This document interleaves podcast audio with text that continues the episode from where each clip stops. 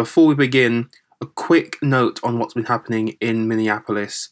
In the wake of the death of George Floyd, an absolutely tragic event, his murder at the hands of white policemen, an African-American unarmed male murdered at the hands of white police officers who knelt on his neck as he was being restrained, completely unarmed, bear in mind, and he was knelt on his neck and murdered in broad daylight.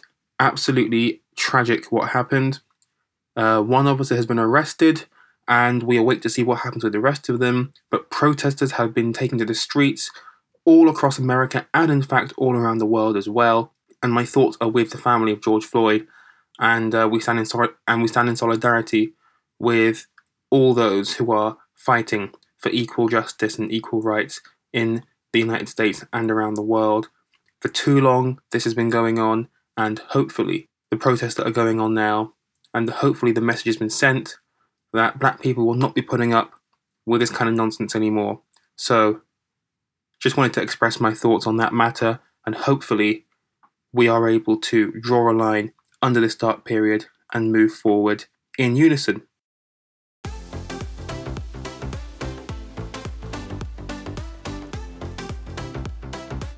Welcome back to Nonstop Politics. I'm your host DK Leslie, and my gosh, hasn't it been a really challenging week in the news this week? And I've had trouble keeping up not only with the sheer amount that's been going on, but also, of course, how depressing and saddening it has been, as I said, with events in Minneapolis. Obviously, the big political story this week in the UK was the controversy surrounding whether or not Boris Johnson's chief advisor, Dominic Cummings, broke lockdown rules in late March and early April by travelling 260 miles to isolate at his parents' estate in Durham. Huge political and public health implications come with this story, so I'll be covering this in much more detail in a separate upcoming episode. But today on the podcast, we'll discuss how schools across the country are preparing to welcome students back into the classroom. Plus, NHS Track and Trace launched on Thursday. We'll talk about how and whether this system will be able to keep the number of infections down in England, and we'll cover other lockdown restrictions that have been eased by the government, and why some scientists are nervous about these moves. But first, as ever, an update on the numbers on the coronavirus pandemic from the UK and around the world.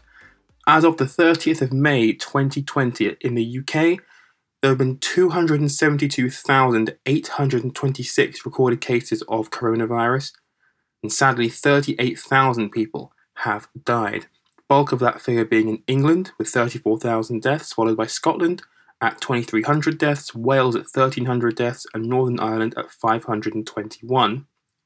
And globally, there have been over 6 million cases of coronavirus, with almost 370,000 deaths.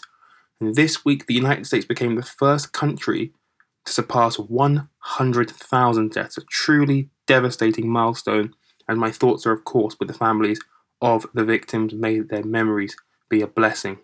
Now, whilst the peak has passed in much of Europe, Asia and the States, the number of cases is only beginning to rise in other countries, most notably Brazil and Russia, where those two countries now have the second and third highest number of cases worldwide respectively. In fact, the WHO reported that this week saw the highest single-day increases in number of cases since the outbreak began. So, what can we take away from these figures at a macro level? Well, clearly, even though we're almost 6 months into this thing, the pandemic is still alive and kicking, and it's too early for us to get complacent with any measures that we're taking. And from a political point of view, because of course this is a politics podcast, there is a pattern beginning to emerge here. Look at the four nations with populist leaders, the US, Brazil, Russia and the UK, all of whom are leading countries that have bared the brunt of the death toll. Could there be a link there? Possibly, you never know. Some leaders such as Bolsonaro dismissing the virus as just flu, some leaders such as Boris Johnson shaking hands with patients, boasting about that fact. Trump saying that the virus will go away quickly. Some people say, yes, there is a link there. Other folks would say, no link whatsoever. That's for you to decide as listeners, but certainly, in terms of the global pandemic, the end is nowhere near in sight, but as progress continues on vaccine research and antibody testing, we make baby steps towards setting ourselves free from the virus.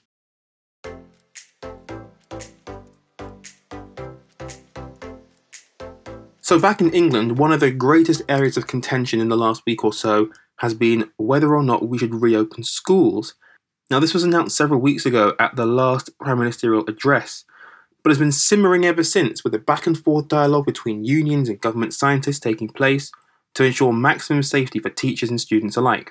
So, from the 1st of June, primary schools will reopen their doors for students in preschool, nursery, reception, year 1 and year 6, and that's in England. And from the 15th of June, years 10 and years 12 will come back for some face time with their teachers, an important step since those students will be, hopefully we think, sitting exams in the summer of 21.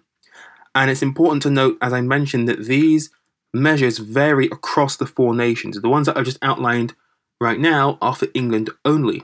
And the classroom will look much different compared to how it was before when students return. The BBC outlined a few guidelines that have been set out by the government, including a limit of 15 children in classrooms, and those 15 children have to be the same every time they come to school in order to reduce contact with other students. More hand washing is going to be key, staggered breaks and lunches, less sharing of equipment, no parents gathering at the school gates. I wonder how that one will go down. And of course, social distancing underpins everything that's been going on. And bear in mind the fact that the UK is clearly taking notes here from Danish schools, which have been open for some time now, and their approach seems to have been somewhat successful, though, not going to lie, some of the images coming out of Denmark showing the kids stood 2 meters apart and having to hug themselves were quite sad, to be honest with you. And that's definitely not how school life should be. But you know what? If it's what it takes to prevent further cases, then that is how it'll have to be for the time being. And so I honestly do not envy kids who have to go back in these incredibly difficult circumstances, let alone the parents who have to send their kids to school, and they are going to have big decisions to make about whether or not they send their children back to school. In the UK, you are not going to be fined as a parent if you don't send your child to school, but it's clearly something that's being encouraged by the government that you get your kids back into school, especially for the most disadvantaged students. And, you know, imagine having to go to school in a socially distanced manner. How would it even work practically? Yes, the government has put out very extensive measures for schools to implement, all of course underpinned by social distancing, but many councils are refusing to open their schools, citing safety fears and of course a reproduction rate, the R number, being higher in certain places. Now of course, what we do know is that even if younger children catch the virus, they are highly unlikely to suffer severe symptoms, although we have seen cases of kids suffering from a form of Kawasaki disease, which causes inflammation in certain parts of the body, what's seen as a delayed immune response. But the problem here is that schools have now been closed since mid-March. That's over 2 months of lost face-to-face contact. And for the most disadvantaged students, that could represent years of falling behind their peers. And so I'm not sure if I was still in secondary school or college, I would want to go back. But what's clear is that since the virus isn't going away soon, schools will just need to learn to adapt and make it work. And as much as I would love the extended holiday, you do have to consider the future prospects of young people. So the schools debate is certainly one that's going to keep raging on, and it's certainly a big risk to take reopening schools, and there remains a chance that that entire schools could be shut down again if one person in the community that goes to that school tests positive, which would be a very drastic but a very necessary step, and that can absolutely be done with the track and trace program, which has now been introduced, and that is where that will come in handy.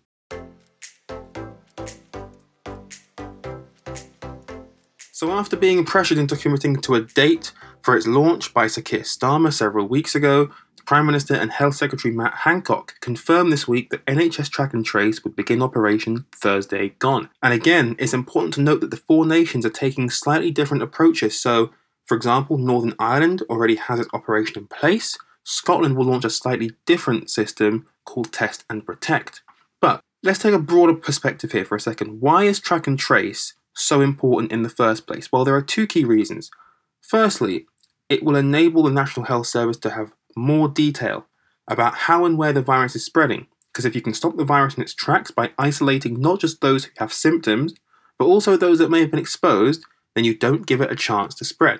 But more importantly, the Director of Track and Trace, Baroness Harding, has pointed out that the data on where the virus is means that national lockdown measures can be tailored to become local lockdowns where it appears there may be an uptick in community spread, and hence the introduction of so-called local lockdowns should that be necessary. And all of this means that the country as a whole will be able to reopen, whilst those who are told to isolate can do so without having such a significant impact on the economy as would be seen in the event of a national lockdown like the one that we have right now. So here is the BBC breakdown of how test and trace will work. So as before, if you have symptoms, you isolate for 7 days and your whole household will isolate for 14 days. But now, the testing program is open to everyone. So if you show symptoms, then you must get a test immediately. If you test negative, everyone in your household goes back to normal. But if you test positive, you will have contact tracers from the NHS getting in touch to seek out the contacts that you may have had. And those contacts will be told to then self-isolate for 14 days, regardless of whether they have symptoms or not. Now, a very important point to make at this stage is that everyone else in the household does not have to self-isolate unless someone becomes ill.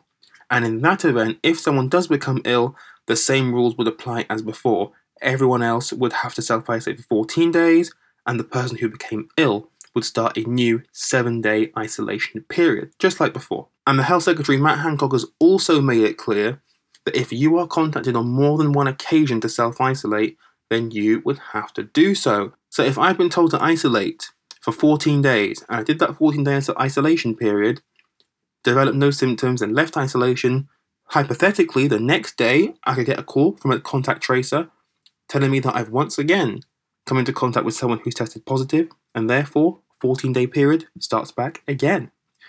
And if that wasn't enough, even if you already had the virus, you may still be able to transmit it, so you too would have to self-isolate it. The jury is still out on whether or not people who have already had the virus can still transmit the virus, even though they may have antibodies. That is still to be determined. So there'll be a lot of controversy about the fact that people may have to self-isolate multiple times. The good news on that front is that the government will pay statutory sick pay throughout people's isolation. So it's good to have that safety net, although some people in the Labour Party, like Jonathan Ashworth, have called for that safety net to be increased dramatically. Many community organisations are also out there to help people who are isolating too, but the downside of NHS track and trace, and one of the things that I think needs to be rectified very quickly, is the fact that this system is only voluntary and it relies on people telling the truth. I think giving contacts and following the isolation period should be mandatory. If you are told to isolate by an NHS contact tracer, I think spot checks should follow, just as what's going to be happening with folks travelling into the country from the 8th of June. They're going to be having spot checks to make sure that they're self-quarantining for 14 days, and I think the same should apply to people who've been told by an NHS contact tracer they need to self-isolate too. And if they're not doing that, fines should be given out. That's the fact of the matter. Because as I said with schools, this is a big risk. Reopening the country is a big risk at this point. We're still on level 4. We may be moving in the direction of level 3, but we are still at a heightened risk. And track and trace is one of the most important keys to ensuring that the spread within a school and in many walks of life is limited too. But my instinct is that the scheme will really kick into high gear once more and more people are back at work. For example, non-essential retail is beginning to open up from the 15th of June. You're going to have colleagues in close contact with each other. They'll be able to keep each other safe with track and trace to make sure that anyone who may have been exposed can immediately be isolated. Will it be bad for business? Maybe, but for the good of the nation, that is what it takes, that's what it should be. But it certainly will take some time before the full merits of the scheme are realised.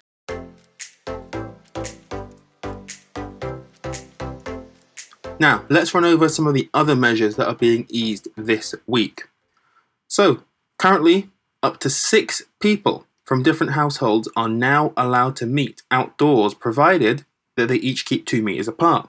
Now, this includes private gardens for the first time, and the Prime Minister himself has noted that yes, barbecue season is here, although again, Social distancing and careful hygiene measures will still need to be followed. Now, dental practices are also open, which will come as a huge relief to many people who've had to resort to so-called DIY dentistry, pulling their old teeth out and that kind of thing. And in terms of retail, outdoor markets and car showrooms are now open. They get priority because, of course, they are based in primarily outdoor spaces, which makes it much easier to implement social distancing in those settings.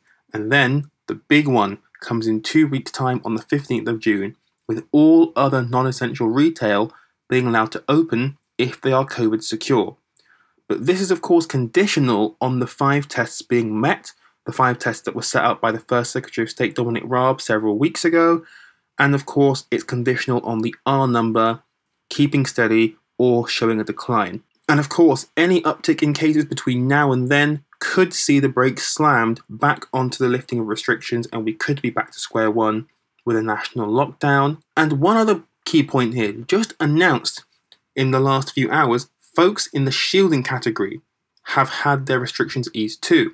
You remember those 2.2 million folks that the NHS wrote to back at the end of March and in early April, who were in the vulnerable categories, such as those over 70 and those with certain underlying conditions. Well, the Community Secretary, Robert Jenrick, has said that shielders who live alone can meet one other person from a different household, again, whilst keeping 2 meters apart, and you can also go out with people from your own household.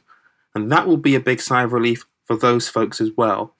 But, of course, there have been some musings over the last few days from scientific advisors, some of whom actually work on SAGE, that lockdown measures are being eased way too soon. One member in particular, John Edmonds, has criticised the government for rushing reopening, and he wants a more incremental approach, one step at a time, rather than making small steps all at once.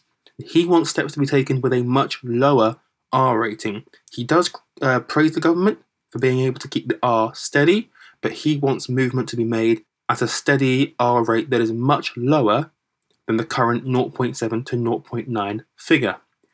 And you know what? It does actually feel like that a lot is happening at the moment. You know, more people are going to be outside, more people are going to be heading back to work by mid-June, and you have to think about whether or not things are going to stay steady or if the lid is going to come off entirely. I mean, think about the tube, for example. More people are going to be heading back to work in non-essential retail. You're going to have hundreds and thousands of department store employees, and I can tell you now, they are not going to be cycling or walking to work. Believe me, they're all going to be taking public transport. Trust me, I've worked in a massive, massive store before, and I can tell you that that is how most people are going to get to work, public transport. But the problem with social distancing is that capacity is going to be much, much lower. But there's going to come a point where more people will be using the transport network, and so how is that going to be managed? We'll have to wait and see. How will crowds outside shopping centres be managed? How will you stop people from gathering inside homes now that people can gather in gardens? There's nothing really to stop people from gathering inside once you're allowing people to go out to gardens. People will go inside. It's a natural thing to do. How's that going to be policed? And, you know, all of this really speaks to what Professor Jonathan Van Tam, the Deputy Chief Medical Officer, said at Saturday's daily briefing on coronavirus. Take a listen. This virus, as I said last time I was at the podium, has a natural R of 3. 1 case will infect 3 more people. It's like having a spring in a box and you've got the lid on. Now, you can take the lid off a little, but you haven't disconnected the spring or broken the spring in any way. If you take the lid right off, the spring's still under tension, off it will go again. And so this is a dual responsibility here of government to go slowly and carefully and to take the advice from the scientists, of the scientists to watch this whole thing very closely over the next few weeks, and of the public in general to actually follow the guidance. Don't tear the pants out of it, and don't go further than the guidance actually says. Professor Van Tam really urging caution there and taking a very, very similar tone to the Chief Medical Officer and the Chief Scientific Advisor at Thursday's briefing too. So folks, this does really serve a reminder that the fight is not over yet and that the virus is still out there circulating. Nonetheless, it's great that these restrictions are being now lifted bit by bit. People are going to be very appreciative of the newfound freedom, and as I've said, if we all act responsibly and safely, we can avoid putting all our efforts so far to waste with the second spike, and instead ensure that the gains we have made are sustainable and long-lasting. Thank you for listening to Nonstop Politics. If you enjoyed, why not follow us on Instagram @NonstopPolitics, and don't forget to subscribe wherever you get your podcasts.